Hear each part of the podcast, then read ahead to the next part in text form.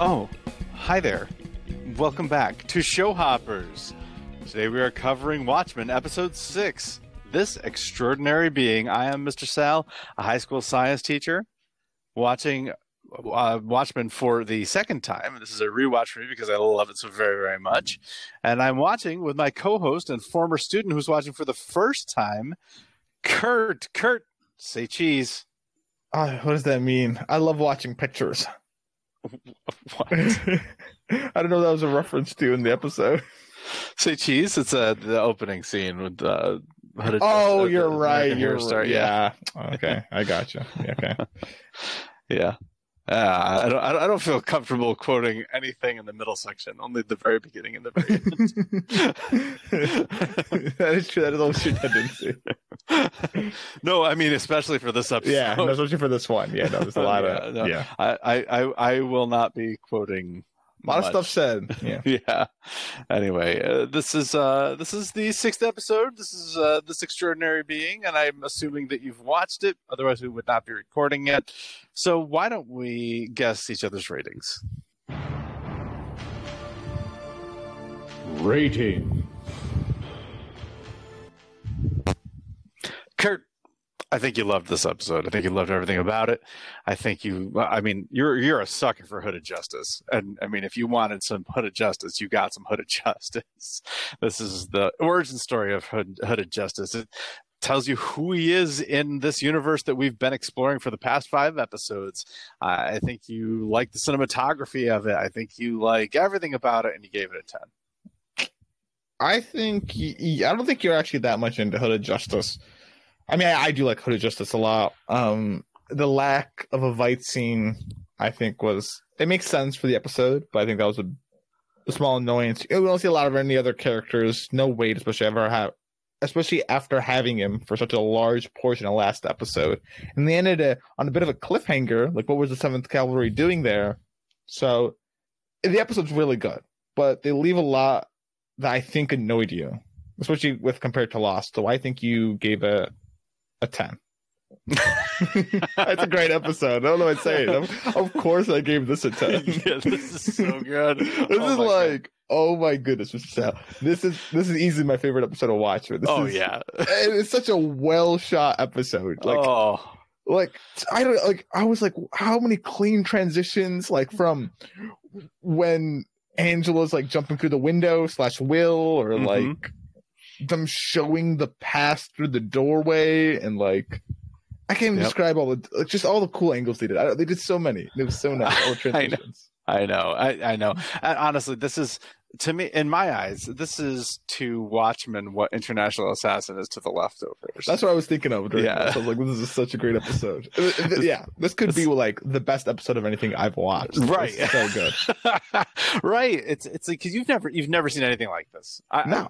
I, I've never seen anything like this. This is be, beyond anything I could have ever expected. I was shown this thing, and I was amazed by it. I mean, and that's just that's just like the the storytelling aspect of it. Then when you get into the content of it, my God, The this is- universe building. Oh, Oh.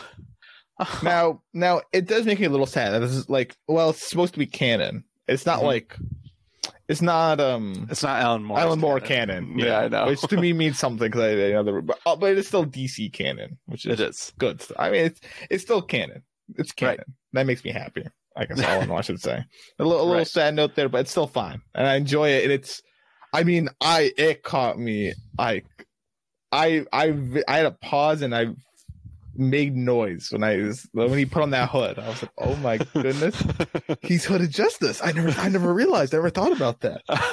then I was- many are questions went my head. When they put the hood over him to hang him? Or... No, no, no. When when he when they when he um when they cut him loose, you know, it was a warning, Oh yeah, yeah. and he was walking, and yeah, he saw the the mugging. Oh yeah, that's when you that's when you first made the connection. Well, yeah, when he put on the hood and he had Yep. still had the noose around his neck, I'm Yep. like, "Oh my goodness!" And Yeah. he beats him up. I'm like, "He's Yep. hooded justice." what? Amazing, right? Yeah, yeah. Oh yeah, Amazing. That's really good. Amazing. And then once you start thinking about the themes of this, I mean, this is tough stuff to, to think about. This is, I hmm. mean, this is a guy who I think the way that Damon Lindelof described it was he he has to wear a mask beneath his mask because if anybody finds out that he's not white, he's going to be murdered. Yeah, yeah, it changes. It, it'll completely change like the connotation of what he is. He won't be a hero as much as just like some petty person, like Right. doing stuff. Yeah, Right. I and I you know so and the other thing is this I feel like now at this point I think uh, other than maybe Dan Dreiberg and Dr. Manhattan the audience is mostly caught up to you know the, where where you would be starting the series with with the background information. you could. I don't know if you enjoy it quite as much, but you, yeah, So, uh, and interestingly, uh, Lindelof had a so I think I've mentioned before. There's an official Watchmen podcast with Craig Mazin and Damon Lindelof, and they do an episode every three Watchmen episodes. So this was the sixth Watchmen episode. So they did an episode after this, and one of the things that Lindelof said that I thought was really interesting was he could make an argument that the graphic novel was the sequel. Watchmen was the sequel to some previous work of uh, Minutemen, right? Mhm, mhm, mhm. A- and that you were kind of you were focused on you know Rorschach and Laurie and Dan and Doctor Manhattan because they were the ones in front of you, and you had to catch up on what had happened with the Minutemen. yeah, yeah, yeah. I agree. So, uh, so his argument is, you know, that that's this is what's going on here. You're focused on Angela and Wade and Will and uh, you know or Laurie, I guess, still, um, and you have to catch up on what happened I see. before. I see. I see what he's saying. Mhm. I think that Watchmen the comic did it better. But that being said, I also know the comic, so I, look, I guess the issue is that I would have had to have watched this without ever reading the comics to get a true understanding. But I feel like it doesn't explain it as well as the comics did about the Minutemen. That's how I feel about it. Okay. But yeah, I'm not sure. Because here's what I'll say: he's got the, and he's got a harder position of he's got both people that have read the comics, and you know they don't want it all being talking about the past. But he's Right. got people that's never seen the comics. Watchmen, the comics, on the other hand, no one's read about the Minutemen because Right. it didn't exist. So you know Yeah, he could true. talk about it more, and it'll be more interesting because everyone will find it interesting. So I, I mean, it's it's, uh, it's I don't think he. Yeah, I, I- I said the point there. Yeah so uh, uh, the other thing I wanted to mention is I don't think that anything about Hooded Justice here, the origin story, uh, is contradictory to anything that was said about Hooded Justice in the graphic novels. I think that I think that w- the the origin story they've created fits in with what you know about him from the graphic novels. for the most part, but they I think they add a little bit of leeway because because for example, they said he's supposed to be really tall, very strong, Mm-hmm. but in the episode, like a reporter says, like, you know, superhuman strength. But what it just seems to be is like a legend has been made of him, right? This guy fighting crime that he Mhm. must have superhuman strength. He must, you know, blah blah blah. And I, I guess he gets strength from his anger, as he keeps putting it. But Yeah, I don't think he has superhuman strength. It's just kind of like a legend that's kind of been bulked up. Here's Right. something: is did he see those comments, like those Nazi comments he was accused of? I know in right. past readings and stuff, or is Yep. it simply the legend of him, or did he really do it to like? So Yeah. somebody that that did not come firsthand. That was uh was it um Hollis Mason? Was that in Under the Hood? Where he said Hope that, that Yeah. Hooded Justice was a possible Nazi sympathizer? Yeah, I believe so. Okay. See, to me, uh, the way I reconcile that with this, and again, the, I'm, Alan Moore wrote that in 1986 or 80, I think it was 86. He he wrote that in the 80s without this in mind, right? Yeah, This yeah, is- yeah. this is this is Lindelof and the other Still though, writers. still same Yeah. universe. You got to count Yep, it all. same universe. So, um, but the way I reconcile that is that that that sounds like what Nelson, Captain Metropolis, would have been feeding the others in order to protect Will's identity. I see what you're saying. Yeah, but like, yeah, yeah, I see what you're saying. And, I, and I'm fully fine with. I basically, I guess I would just like to know. I, I think that's what it Mhm. more is because I, I can fully accept the fact that even if he said it himself, just to kind of keep his identity more in Mhm. wraps, like I could even, like I'm fine with that too. I'm, just, I guess I'm just kind of curious, Mhm. and I don't think they'll answer just because it's a very passing detail. Maybe they will, but I, I don't think so. But Yeah, I mean that's basically what my only question. But otherwise, yeah, I, I mean I agree with you. They they do fit into the continuity. I love how they show the light on the Minutemen. I already Mhm. kind of had that idea with. I, I mean, I thought about like you know, was it more crime fighting or is it more of a business type of thing? But I thought more Mhm. like crime fighting. But this really sheds it as. Yeah, it looks like mostly a business thing going on. they started shelling Doctor or not Doctor Dollar Bill. We got glad we saw him. I don't know. It's Yeah. really good. Yeah, yeah. Uh, I think one of my favorite things about this episode is how you see the trauma within the trauma. So it's like layered trauma. So you're seeing him, for example, Will, you're seeing him be propositioned by these guys in the police car, you know, come have a drink with us. And as they drive away, you're seeing the people dra- dragged behind the car, just like he would have seen in the Tulsa massacre Mhm.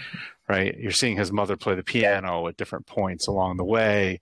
You're seeing uh, the when the building's burning. You're seeing him watch Tulsa burn on the way out. So like, you're seeing what it's it's like a, a memory within a memory, which is just a, a really cool concept. But it also just informs so much of how he's responding, how he's reacting. You're seeing how that trauma from the Tulsa massacre is kind of instigating the decisions he's making and the way he's responding in the moment that we're seeing, which is it's it's amazing. I, I love that about it. I would also like to say the the way they went about reminding the audience of certain things. Now, I pride myself potentially that I did remember about Bass Reeves, and I Okay, did good. remember about you know him being a kid out in that field and picking up that girl, and maybe that was June. And it turned out to be June, Uh-huh. but they did a very good about showcasing that stuff and showcasing other things from his past that I don't even know if they showed before or like I probably did forget, and I'm thankful that they did. But yeah, they did a very good job of showing. Not only are we looking at a memory, but yeah, showing the memory of his memories, and just Yeah. in such a great cinematic way. Oh yeah, oh yeah. Uh, and then I also love uh, just if I we can shift to Angela for a minute. Like, how does she respond to this now? Like, th- this is like bombs being dropped on her. Mhm. And it seems seems like she's going to make it, right? So it seems like she she didn't die, at least not in this episode.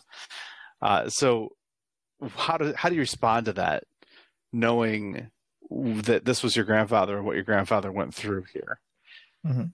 You know, I- knowing that that Judd was not who he said he was. Yeah, the Cyclops are out and Mhm. about. The, Mhm. I, I I've been wondering like. What is Will's secret? Especially, you know, from last episode too. You know, what, Yeah. what is the secret? Is it really going to live up to the hype? Like, what is this? This is beyond. Like, I would have never in a thousand years thought this was the secret. This is that was a great. That was A class secret. That- I'm so I'm so glad you never picked up on that. I was like, You know. I, I was like, every every episode, I was like, oh, he's gonna notice. He's gonna notice. It, the, so first, where are the hints? Yeah, where are the hints the, that the, the very the very first he's holding well, the noose. the, he's holding the news. He's Yeah. in every scene we see him in. He he has a hood and a red jacket.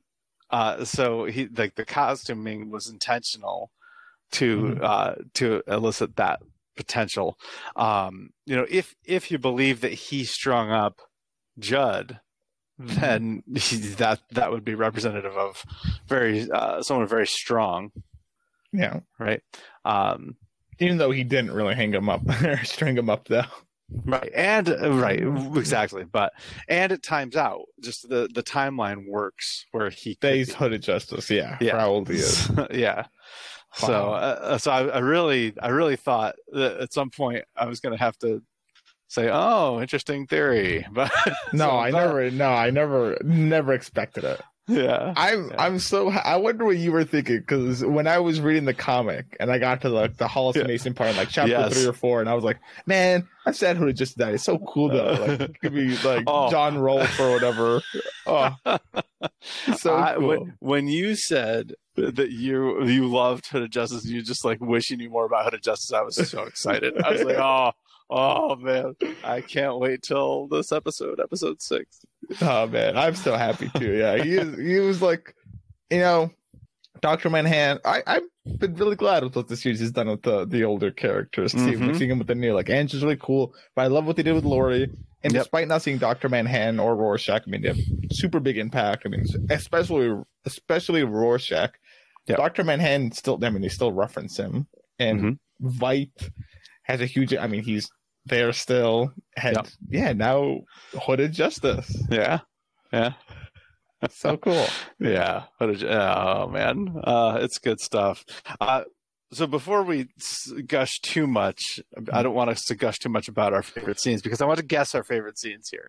I think I have a good idea of what yours might be All right. uh, because I think it, it might be the scene that gave you that audibly jump out of your seat and and scream at the TV um, when he puts that hood on and st- breaks up the mugging. All right. Okay. I think your favorite scene.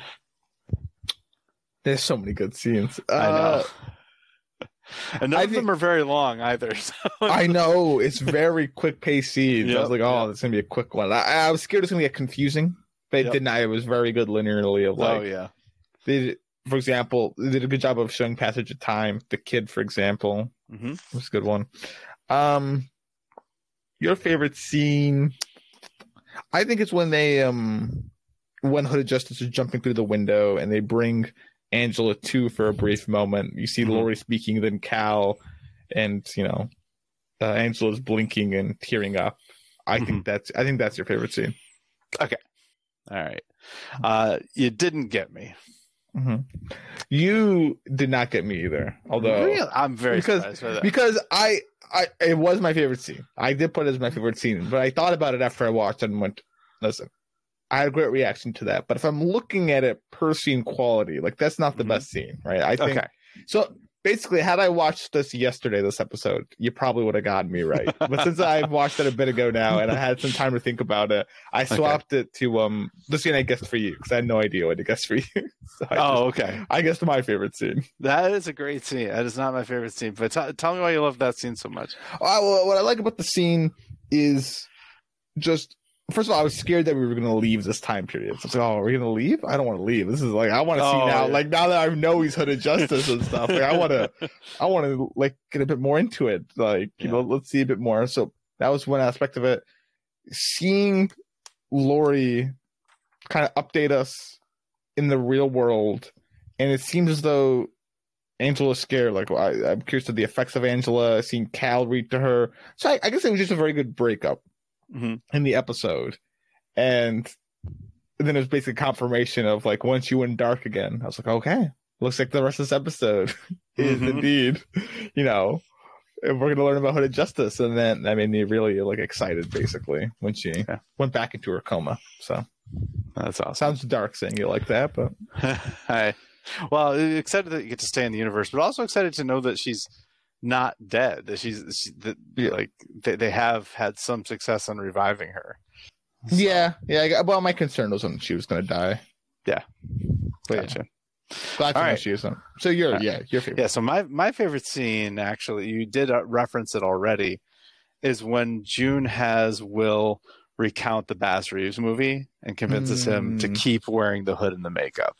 Yeah, I, I, which I, that first of all, it's it's amazing cinematography cinematography because you, you're you're seeing everything you've already seen, right? And you're seeing all these parallels, and you're seeing how that moment, which is the source of everything for him, like that's the moment his life changed, and here all is now all kind of come full circle.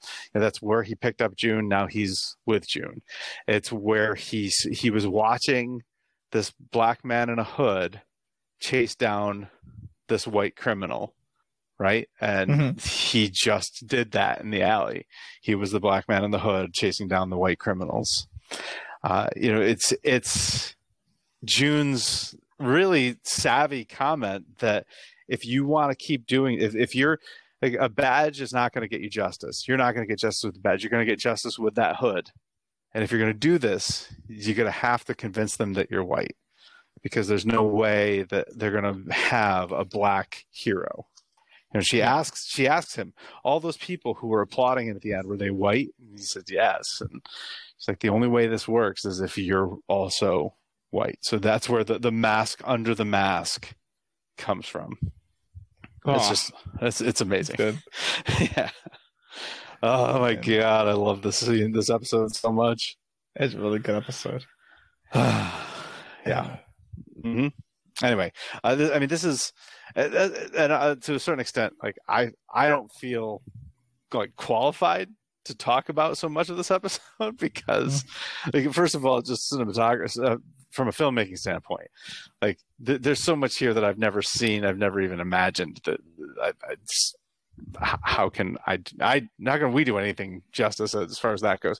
But second of all, like as, as a white person myself, I, I feel very un, very uncomfortable with saying too much about the these memories because, I mean, my God, I, I, this is not something I've ever had any experience with. I never will, and and it's it's so sad to to see it play out like this. But It's incredibly sad. Yeah, It- Yeah. They, they portray the time period. Yeah, it's- it's- they. I mean, I guess it's a big theme of the series. I mean, it starts off with the Tulsa Mhm. massacre, Mhm. race relations were. I mean, it's been an issue throughout the series. We've seen with like the Redford hmm uh, reparations, people said the museum, hmm and now we see it in its flashbacks. Yeah, race relations are a huge part of the series, and I, I guess they do a, they do a good, very good job of highlighting it and showcasing it. Yep. and how it formed Hooded Justice. What a cool guy! What a great guy! What a great guy! yeah. And by the way, I will say one other thing too is that Mhm. what this episode does for me with Will Reeves, because that's a character, Will Reeves, like the old guy, I was like, Mhm. hey, he's kind of interesting, but I, I mean, he's kind of all mysterious. Like I don't, I don't really know much about him. I'm not that into him. Right. But I mean, this episode, Now are. I'm, I, he, he might be my favorite character now. Right. I know. The spoiler alert for the character rating later. Speaking of uh, Mhm. characters, uh, young Will Reeves. Did you recognize young Will Reeves? Not when, when we not- say young, like kid. when he's when Like he was like a police cop. officer, police officer Will Reeves. Did you recognize him? Who is he? Okay, he was also in the leftovers. Tell me. It, it's Michael. It's uh, uh, Michael Murphy. Um, so Regina King, who plays Angela, was Oh, Michael's mother. really? Yeah, Oh my goodness! yeah, this is him. Look at him. yeah, Goes Yeah. from kid to cop. right, right. Well, that's cool. Yeah. Ah. Good. For Yeah. him. Yeah, yeah, yeah. So Lindelof apparently does like to, you know, use familiar people from time to time. Yeah, I guess he was finding a We good saw- actor. We saw Colleen from Lost in the last episode, Yeah. and now we see Michael from The Leftovers in this one. Anyway, I think, Kurt, that it's time to enter the recap.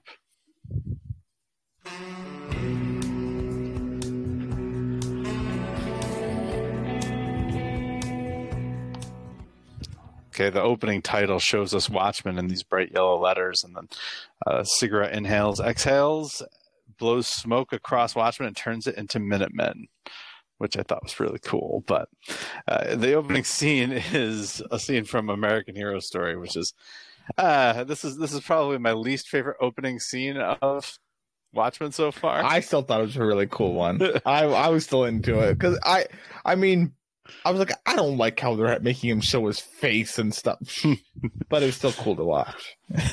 okay, all right.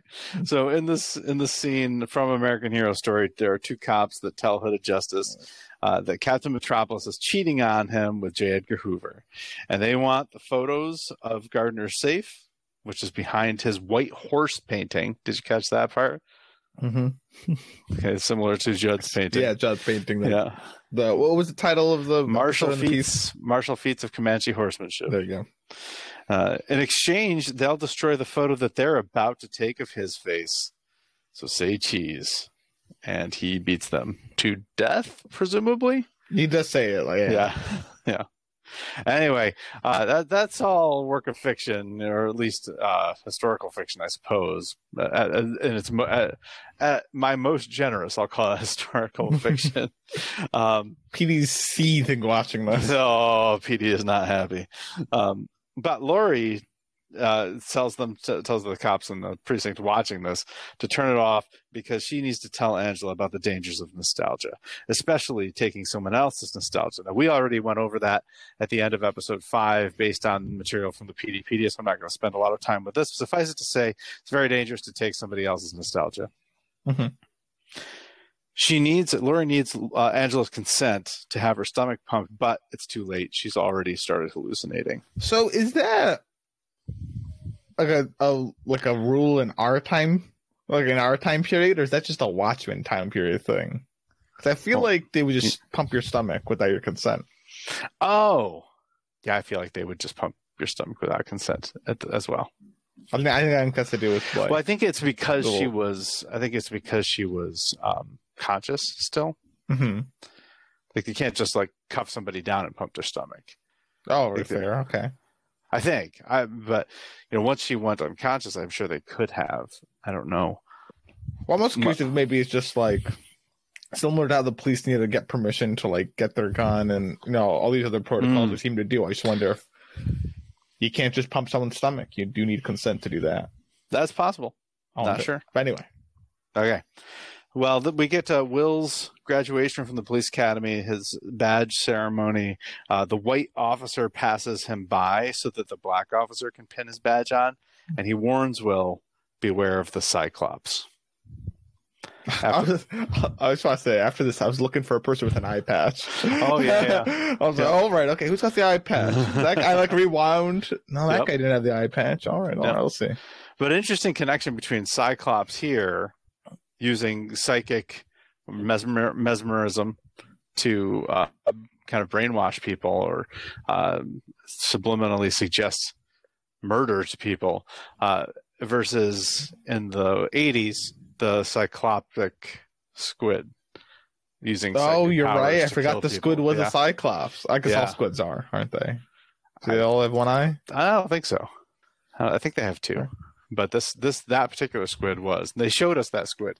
I'm not gonna lie episode. right now. I could believe right now that squids have two eyes. I could believe they have one eye. I could even believe they have zero eyes. And they just look at it like, like I have no idea actually how many eyes this I'm squid has. pretty, pretty sure they have two, but that's go on. beside the point. Anyway, beware of the Cyclops.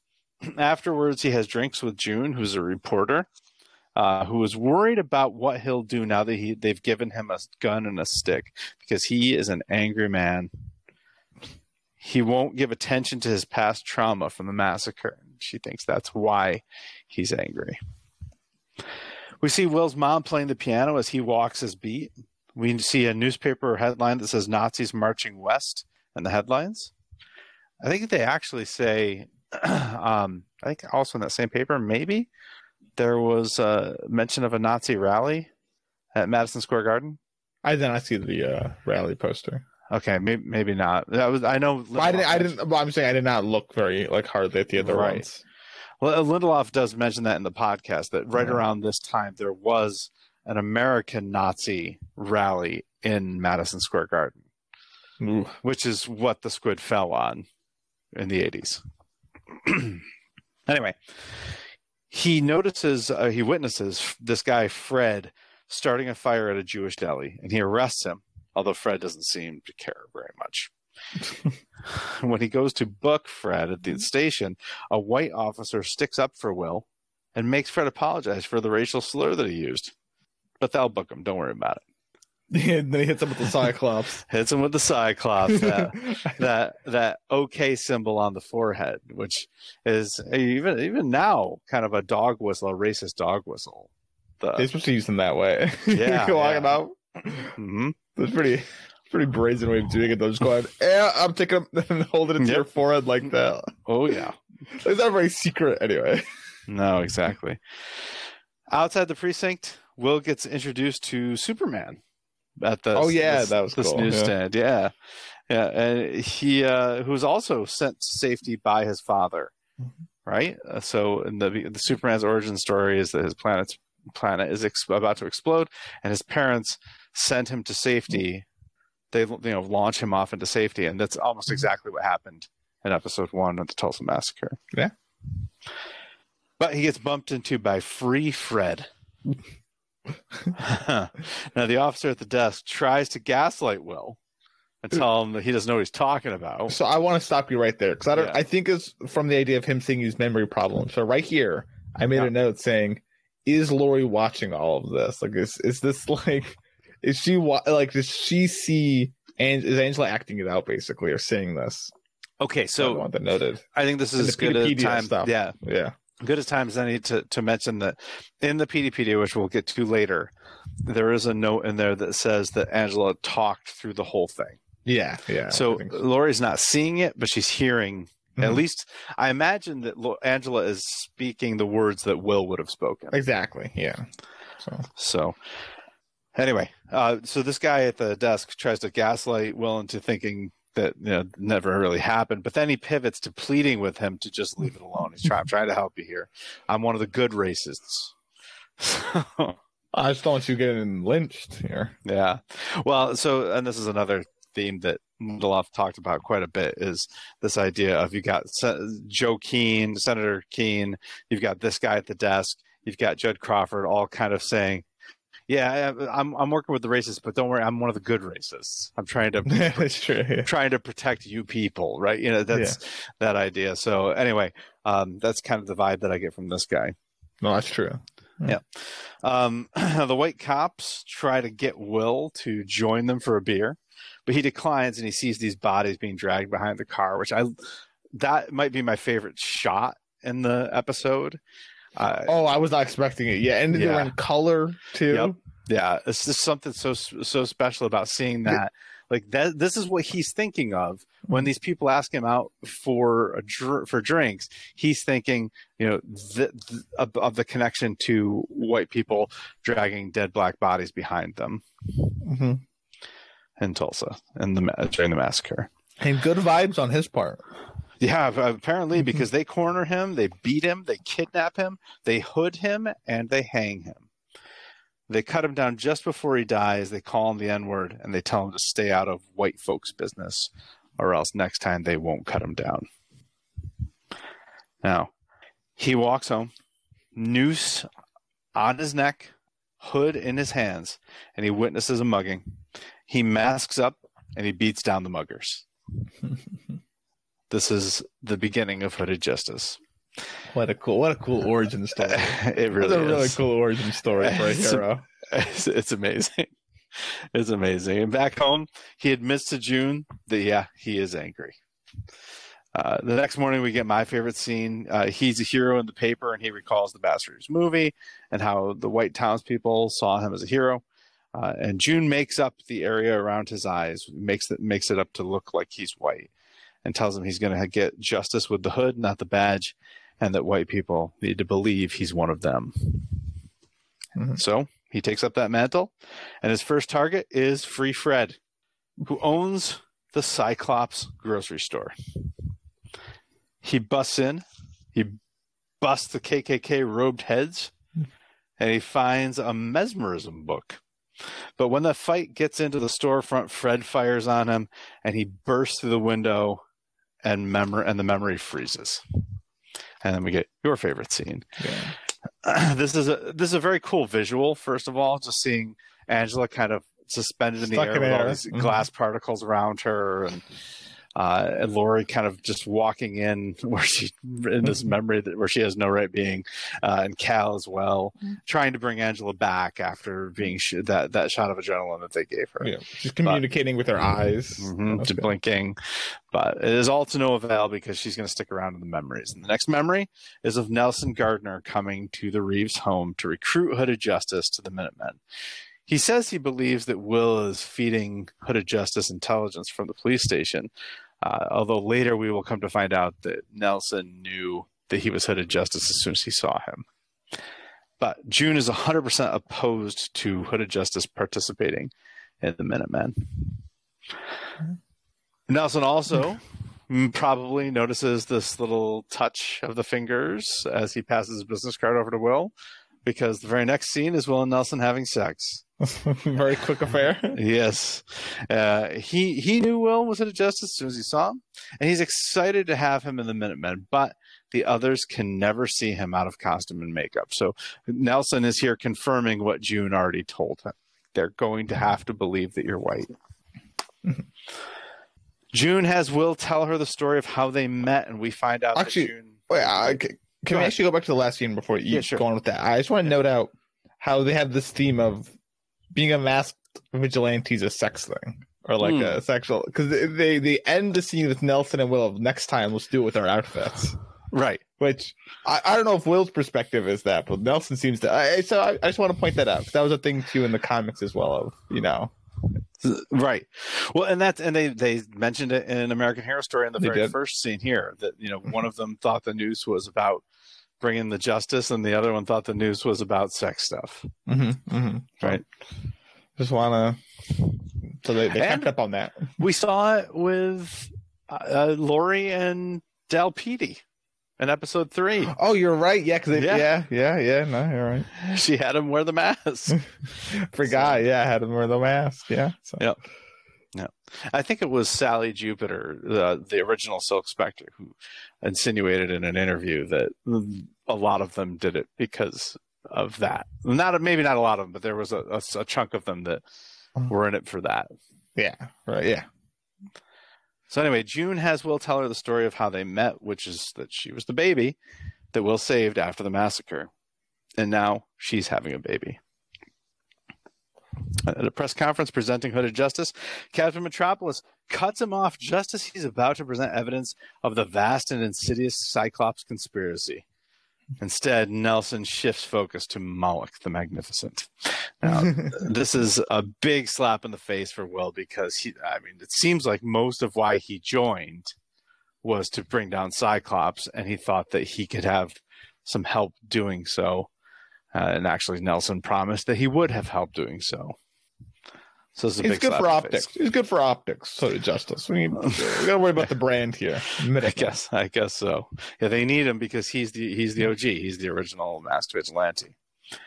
So we see time passing, and and the Reeves son growing. This would be Angela's father, Mhm. right? There's a mass killing at a movie theater, and Will, uh, as a police officer, goes to investigate.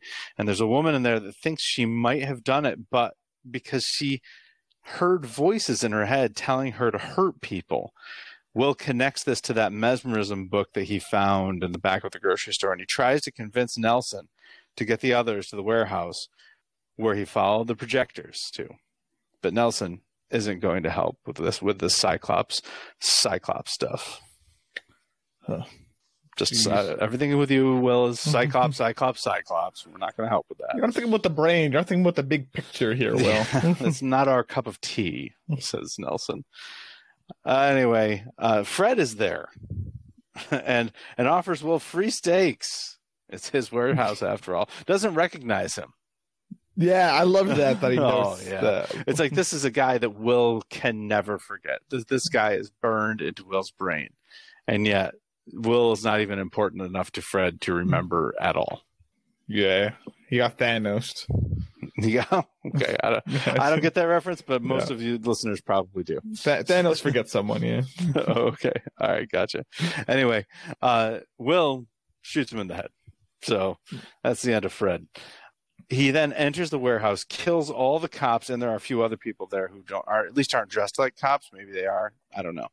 But he he shoots all of them, or he kills all of them, including the one who's recording the subliminal messages saying "kill the black people, but don't harm the white people." And then he burns down the whole place. And as he's watching the warehouse burn, he flashes to Tulsa burning. he also takes one of the projectors home. He does. he does. And he takes it home to find his son Marcus dressing up as Hooded Justice. He aggressively tries to undo the makeup, um, but June intervenes and she sees that his anger has not lessened because of Hooded Justice. It has fed. And so she's taking Marcus back to Tulsa without Will. I will say here, I do kind of feel bad for Will in the aspect that June really egged him on to wear Yeah. this mask, and now she's like, Yeah. "This mask has done nothing but bad to you. Yep. Should have never mm-hmm. worn it." it's like, Yeah. oh, I'm sure she's feeling all kinds of guilt about doing that in the first place. yeah. I'm sure she feels like she or she felt like she was helping. Like I'm sure Yeah. she thought it would help to to get some of that aggression out, but but it did not work. it did not. So and then final the final memory we get is the Judd hanging. Will turns out used his mesmerism flashlight to get Judd to hang himself, despite Judd claiming that he's trying to help. But he also isn't denying having the Klan robe in his closet. and you know, like uh, like Lindelof said, and, and Craig Mazin, maybe it was Mazin, I can't remember. One of them said, you know, I, am one of the he's one of the good racists, right? Trying to help. Anyway, then the memories start flooding. And an older woman says she's bringing Angela home. So this is someone we haven't seen. We have we didn't see this woman in any of the memories. We haven't seen her in real time. So, so I just I thought this was like old June. Okay, but I have no way of knowing that or anything. Okay. Well, Angela wakes up, and Lady Trieu is there waiting. She is, and she's the, got an IV as well. Yes, she's in the care of Lady Trieu. So there you have it. Okay, that's the that's the end of the episode. I ran through that quite quickly, actually. Yeah. Well, I, am very curious to what um, Trieu's deal is with uh, Will Reeves. Mm-hmm. What, what's going on here? I mean, oh they, yeah, looks like they have some plan of some sort. I don't know. I'm just curious. Right. Well, you can almost kind of see what Will gets out of working with Lady Trieu, right? You know, he gets to get, put his memories in pill form, get his memories into his granddaughter, so that his granddaughter can have. I mean, they, these are basically empathy pills at this point, right? Well, I can see so, why he couldn't explain yeah. it to her. I, I mean, if if I could, if you'll allow me to make a Centaur Worlds reference here, Angela gets her backstory magic in this in this episode. What a what a what a universe we live in, Mrs. Sal. We can reference Centaur World and uh, Watchmen. I know, I know. Yes, folks, if you want to check out our Centaur World coverage, we have an interview with the creator of Centaur World, Megan Nicole Dong. It's up there in our feed. Check it out. Uh, great, great animated series on Netflix. But uh, I, am digressing. Uh, yes, I am interested to see as well that uh, what happens from here. With uh, are, are we going to find out? What kind of deal these two have, Will and Lady Trieu, because as I said, Will Will clearly gets this out of it. He gets his granddaughter to know him and understand him. You know, he gets to take down Cyclops. You know, he had Judd hang himself. You know, if, if he believes that Judd was was Cyclops, which he clearly did, he made the Cyclops symbol at Judd. Yeah, he didn't question or anything. So you can kind of see a, a, quite a bit of what Will gets out of this deal. We don't yet know what Lady Trieu gets out of it. Yeah, yeah, and I'm, I'm I have no idea. I mean, I guess he's hooded justice, so that might mean something. Maybe it's the technology he has of this mind control stuff. That's pretty strong, mm. especially if you're a businesswoman like Trieu and the smartest woman alive, apparently. Ah, I believe you are referencing the Peteypedia. So how about uh, we we how about we go right into that? Actually, let's let's peruse that Peteypedia.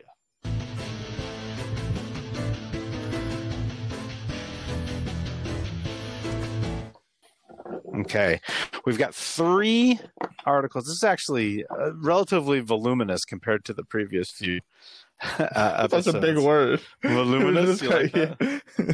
it describes itself. Yeah. Yes, exactly. Uh, so I, we've got a, a, memo from Laurie, not from Agent uh, but rather from Laurie. We've got uh, a memo from Agent Petey as well, which contains the will of Nelson Gardner. Uh, and we have an article about Lady Trieu, Lady Trieu mm-hmm. Fact or Fiction. I think I'd like to end with that one since that All right. That's where the episode ended. World. So mm-hmm. yeah. Let's start so off let's... with the. Oh, sorry. You no, you, you, you, got it. You got it. Go ahead. Oh, uh, what about Agent Blake's? Yes. Okay. So Agent Blake sends this memo to the anti-vigilante task force, in which she, by the way, uh, lets everybody know that she does read Dale's memos, Dale Petey's memos. Hers is very funny. Yeah. Yes, it is very good. It's written as though Laurie wrote it, obviously, because Laurie did. Um, but she is suspicious of Wade. She says that we, we got to get over to Mirror Guy's house and bring him in.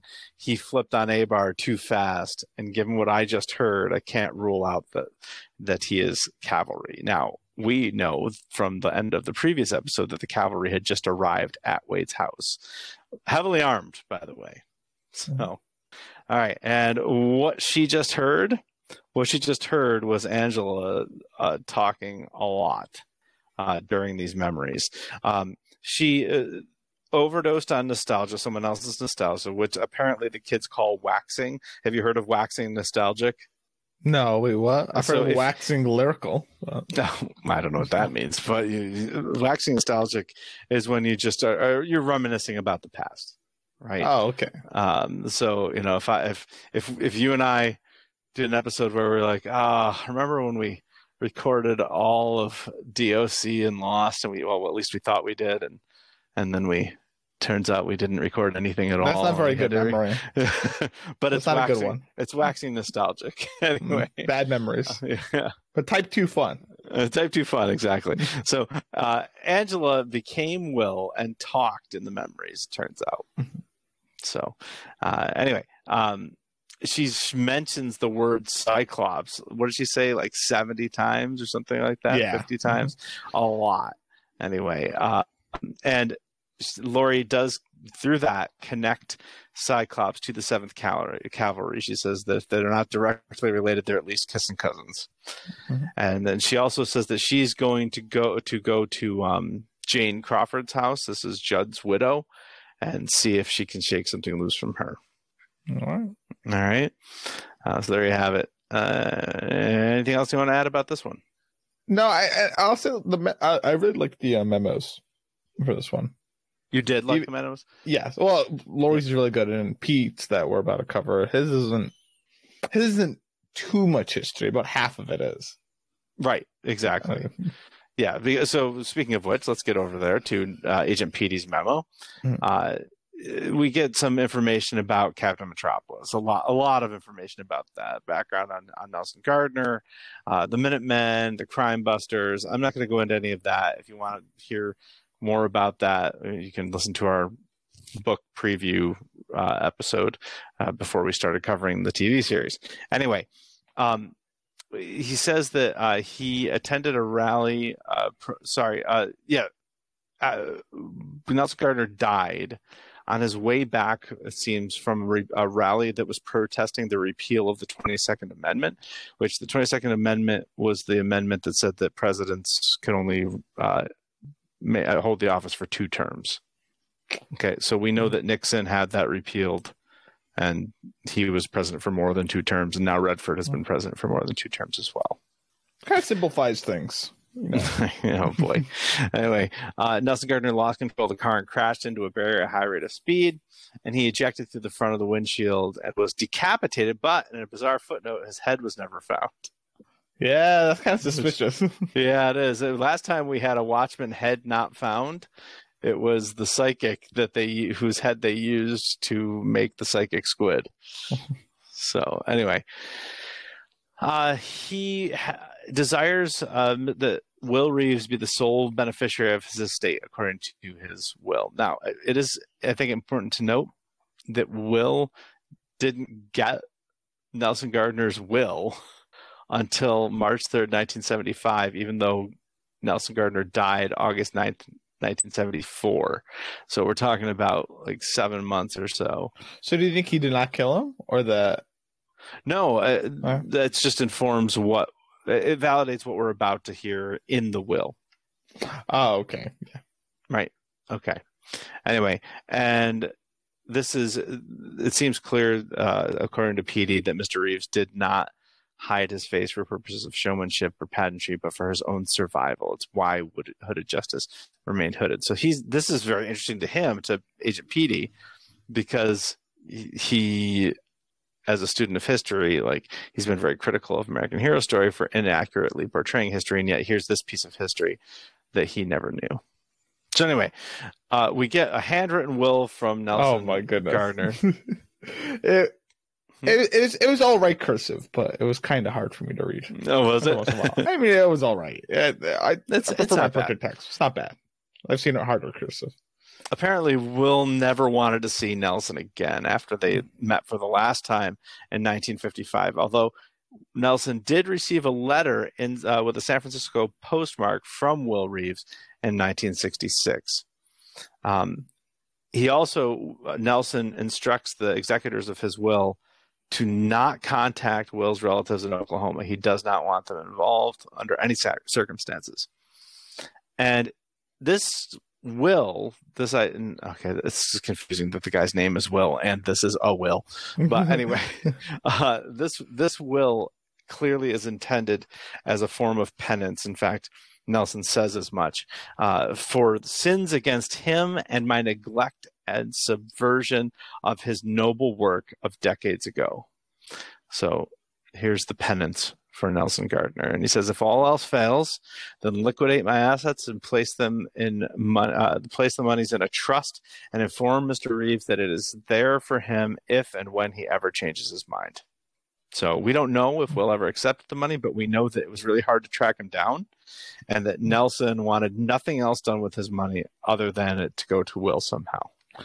I I would like if instead of doing that, he had done and if he doesn't want the money, donate it to the Seventh Cavalry. donate Oh, to God. that, that way. That way, we will feel obligated to take it. Give it to the Cy- uh, Cyclops. Cyclops. And if you guys don't know what that is, then Yeah. Make sure you tell him that that's what will happen to the yeah, tell. That'll work. All right. All right. Well, let's get into Lady Trieu then. So that that is kind of a wrap on everything from this episode. And then this seems more like a preview for the next episode to me Mhm. because we see Lady Trieu at the end, so we know she'll be involved somehow in the next episode. This is not an interview, but it is an article about Lady Trieu. She's in fact never given an interview. so, uh, but what she has done is she has sent HD TVs to every res- resident in the Tri County area as an apology for any inconvenience that the construction of the Millennium Clock has caused. Uh, and uh, as well as the occasional atmospheric disruption, whatever that means. I appreciate it. My new TV, my new Hmm. Yeah, True. TV. Exactly. Uh, and then uh, thereafter, it's a bunch of fact or fiction lines. So the first uh, is Lady Trieu's mother was a loony parenting guru, and this this is deemed fact. Uh, her name was Bian May, uh, Bian Mai, sorry. Um, and Bian is the name of her daughter, by the way. I don't know if you remember Yeah, that. yeah, Yeah. yeah. Okay. The So Bian Method now. yeah, exactly. I guess so. Not the Veidt method, but rather the Bian method. Um, anyway, uh, Bian Lady Trieu's mother wrote a memoir about raising a genius that was called, a rough English translation, Pachyderm Mom. Now, you know what a pachyderm is? No, I do not. Okay, so a pachyderm is an elephant. Now, do you remember where we've seen an elephant already in Watchmen? I'm just thinking about Bull Elephant and White Lotus. And yeah, that's a different series. yeah. Elephant and Watchmen. Yeah. Was it a zoo? No. No, no. Where was there an elephant? It's just- Lady Trieu had that three minute hourglass that was all adorned with elephants. Oh, okay. Okay. Well, Okay. I, I do not feel bad for forgetting that. Okay. Okay. But but remember it now because there's Okay. some someplace else I'm going to bring up elephants today. Oh. So okay, so but pachyderm mom, so elephant mom, whatever that means. Anyway, um, Bian's ambition to mold her daughter into the world's smartest woman. Sound familiar? yeah, world's smartest man by yeah. Adrian Veidt, right? Uh, brighter than a sky full of stars and a redemptive blessing to the world planet. No pressure, kid, says the article. and Bian's methods, how did she uh, propose to do this? Lots of pressure to be great. Okay. Uh, she, it was um, isolation, it was tough love, and it was enhanced transcendental meditation, which sounds a lot like the Veidt method to me. Or like she used drugs or something. that could be too. That could be too. Anyway, very progressive was Bian. She did not name Lady Trieu. She allowed Lady Trieu to name herself when she was five, and she chose the name of a Vietnamese historical figure, Lady Trieu, who was a third century freedom fighter uh, and was they they describe her in the article as part Joan of Arc, part Minuteman, the original Minutemen from Revolutionary War times, not the masked vigilantes. But I did a little bit of research into who Lady Trieu actually was, and th- this is a real story. This is actually part of uh, Vietnamese history. Lady Trieu, uh, it was almost sounded exactly like that. She led lots of revolts against uh, I think it was the invading Chinese forces. Hmm. Anyway, but she also rode an elephant. Oh, okay. So, Elephant warfare back then was really freaky too. uh huh. Because imagine never seeing an elephant because you know it's, it's you know the ancient world, and then Mm-hmm. you see someone fighting with an elephant. It's what do you do? if you've never seen an elephant before, I know that's what Carthage used to do to people with their little Mhm. elephants. There you have it. Okay. So at any rate, so that there there's that. Now, uh, yeah. So uh, I wanted to remind you about the pachyderm mom and the three minute timer. So this is the third connection to elephants that we have. Anyway, uh, item number or the next item. Uh, Lady Trieu's mom tried to murder her when she was eleven. She proposed. This is kind of fiction, but here's what did happen. Apparently, she proposed a final exam duel to the death on multiple planes of existence. Uh, and this, that was the idea of what, what she would have done. Uh, This was uh, this is coming from the master of martial arts and physical combat combat that alleged that he was her teacher. Uh, he he told this to Squidworld Digest. Uh, now this whole story is blown off by the Trieu spokesperson, though. I mean, yeah, So- this is ridiculous. I, Hmm. ridiculous. Hmm. Hmm. Hmm. Anyway, the next item is that Lady Trieu has a dozen doctorate degrees. Not exactly. She has several, though. She has she four- only has four. four yeah. Let's not. PhDs. Let's So not. And she got all of them by age 15 or at age 15 uh, the four phds are in astrophysics nuclear fission bioengineering and nanochemistry. She also has a substantial amount of business success uh, used in, um, in some th- such things as microfusion propulsion technology and uh, and pharmaceuticals. So there you have it. Anyway um, she also gave this kind of backhanded uh, the article describes it as passive aggressive response when asked Oh. about n- nostalgia. So, the, so nostalgia had been banned at this point, and she was the, the spokesperson for Lady for uh, Trieu Enterprises says Lady Trieu grieves for all those who hurt themselves by abusing nostalgia. She is grateful for having had the opportunity to pay reparations for their poor choices. Oh, She, she's. That's a statement. That's a statement. Oofa. All right. Uh, there's a rumor that Lady Trieu's father was the comedian. After all, the comedian did have dozens of children while traipsing around the world. Uh, and uh, it is denied that the comedian is her father. I mean, Lady Trieu can find out if she wanted to. Yeah, She sure probably could. did. She probably knows. But all that they're saying is that beyond my oh sorry, uh, is that uh, um, where was it? No, it's that she's being raised without a father. Basically, Lady Trieu has no father. That's that's the, what the spokesperson said. Anyway, then we get more information about fathers, or more speculation about fathers. I guess the father of Lady Trieu's daughter is also someone famous. There's a rumor that Bian's daughter, or Bian's father, so Lady Trieu's daughter, the father is potentially President Redford, or maybe hmm. Carl Sagan, or maybe Howard Hughes. But all that the Trieu spokesperson will say is that Lady Trieu does not comment on her daughter, but she does wish the world to know that she is raising her in the manner of her mother. So Lady Trieu was fatherless, uh, or uh, didn't have a father in her life anyway, and so she's keeping it that way for her daughter as well. Give her the buying method, beyond method. Buying right into it. All right. Uh, another rumor that she secretly finances the Vietnamese Liberation Front, which is an organization, a militant organization that is fighting for the independence once again of Vietnam. So Vietnam, as we know from the first episode, is now a state in the United States. Uh, but there is this Vietnamese Liberation Front that fights for its independence. Now, she does deny funding it and she rejects militant nationalism in all forms, but Lady Trieu's desire to see her homeland regain independence is a matter of public record. So she does Mhm. want it. She wants, kind of wants them to win, just not violently. I love when Watchmen does all this like rumor stuff. Oh, it is, yeah. It's like, oh, is it? Is like, is it? Is it true? Yeah. Is it rumor? I, I don't know. Like all these rumors. Yeah. Could be true. Could Yeah, be. Could be. Could James Rolfe be Hooded Justice? Maybe Rolf Mueller. Rolf Mueller, thank you. Could could he be Hooded Justice? Maybe, maybe. I guess But- not anymore now. Not, not at this point. Uh, next item Lady Trieu is in love with Dr. Manhattan. She clearly has blue on the brain. Uh, so we're talking about Manhattan boots, synthetic lithium, the Eye over Mars, which records Dr. Manhattan building and destroying sandcastles. So there you have it. The, the, this is denied as well, but there you have it.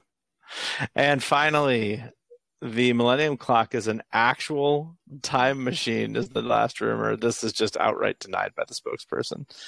But the writer of this article says perhaps time will tell. so funny. So funny. So, so funny. At any rate, there you have it. That's the Peteypedia for this week. Uh, that's some good stuff in that Peteypedia. It's very That- good Pedia. that Lady Trieu article is like that. That's more, more even rumors about Lady Trieu than anything we know from the series so far.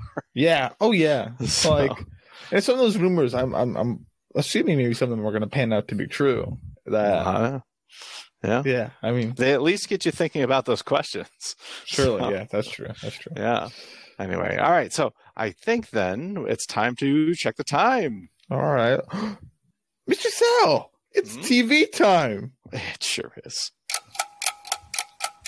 Ain't no time like a TV time.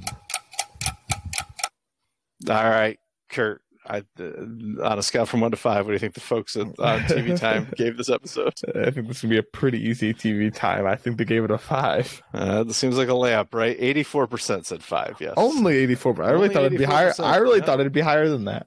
I know, eighty-four percent, eighty-four percent. But what do you suppose they said about their favorite character? Now, I will first guess your favorite character, and I believe that you said Will. All right. Yeah, you're right. I think you, yours and the people's are Will, and I want to say the people said eighty three percent. okay, so uh, yes, mine definitely was Will, but I have a I have a confession to make. This was misleading. Will is not a votable character. Oh, that's what I was wondering. That's what I was wondering too. Ah. Ridiculous. Crookshanks and Phillips are votable characters, but not Will. Is Hooded Justice a votable character? Nope. Will Nope. is not a votable character. Really, the first character we see. really, but still alive. nope. All right. Well, then they said Angela. Then I think. Yes, they said Angela eighty percent. That's Ridiculous, isn't that? Uh, I'm, Yeah. How how can I like make a note in here? Hey, you should add Will Reeves to this list. I don't know. Anyway, Lady Trieu's not on here either. Remember, we tried to. Oh, you're right. I, yeah, I, tried. yeah, to you tried to. episode four, but Jeez, is Senator Keene on there? Senator King is not on here. Okay. There are only one, two, three, four, five, uh, nine, nine Yeah. characters. Yeah, to be in the first episode. Is Judd yeah, on there? basically. Uh, except Laurie's on here. Judd is on here, and so is his wife. But Judd and Jane are on there. Judd and Jane are on there. But Oh, Laurie's my on here. She was not in the first episode, but she's on here. Ah, jeez. But other than that, it's Angela Wade, Laurie, uh, Adrian Veidt, Cal, Judd, Crookshanks Phillips, and Jane. That's it.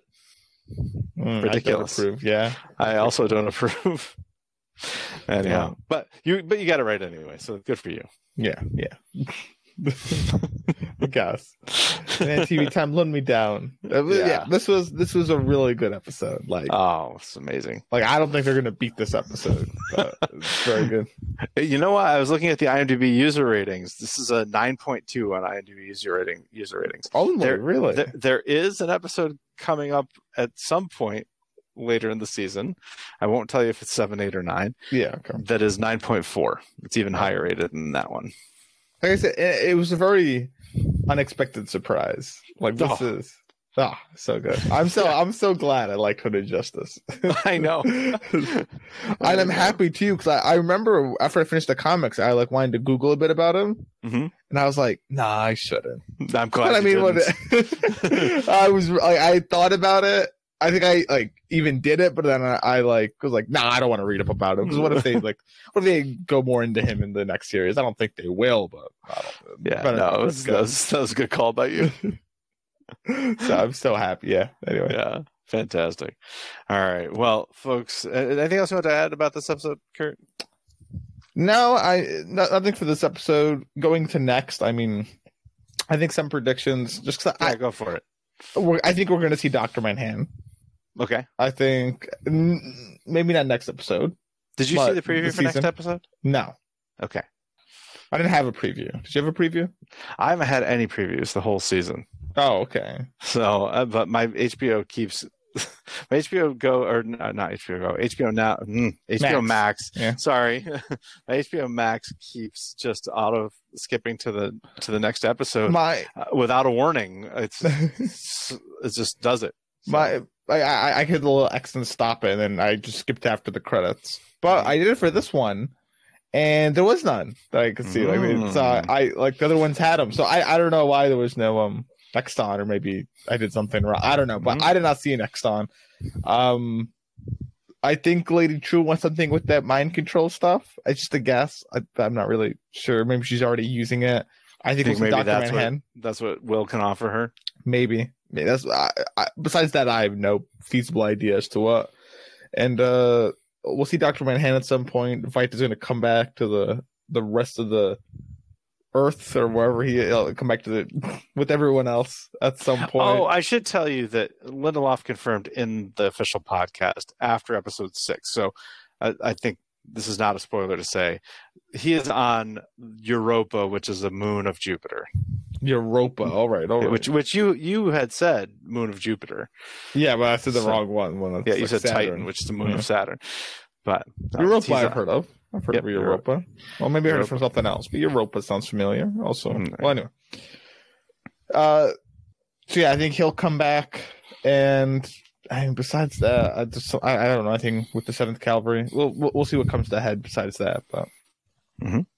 Yeah, I'm I'm We got- very excited. We got a lot of spinning plates right now. We got Angela in the custody of Lady Trieu. We've got uh, Wade in his house as the Seventh Cavalry is arriving. We've got Laurie, Laurie on her way to see Jane. What else? We've got Will. We don't know where Will is. We got Hooded probably- Justice. Yeah, we got Hooded Justice now. That's right. So, and Adrian in the custody of the Game Warden. That's it. oh yeah, yeah. So, so we'll have to see how all this pans out. But folks, in the meantime, feel free to email us at showhopperspodcast at gmail.com. We'd love to hear from you. We'd also love for you to rate the podcast, give it five stars, share it with friends and people you know who might like it. You know, that's that's how we that's how people find a podcast is if people hear about it and it gets rated. Uh, and we would we would love for you to subscribe, download, like, follow, whatever you have to do.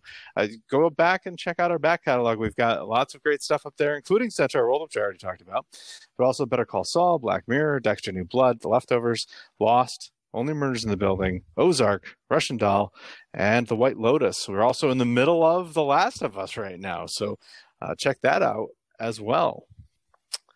Anything else, Kurt, before I sign off? I can't wait to see Doctor Manhattan come back. All right. Well, folks, try not to wax too nostalgic. Shoe hammer some show hoppers into your day.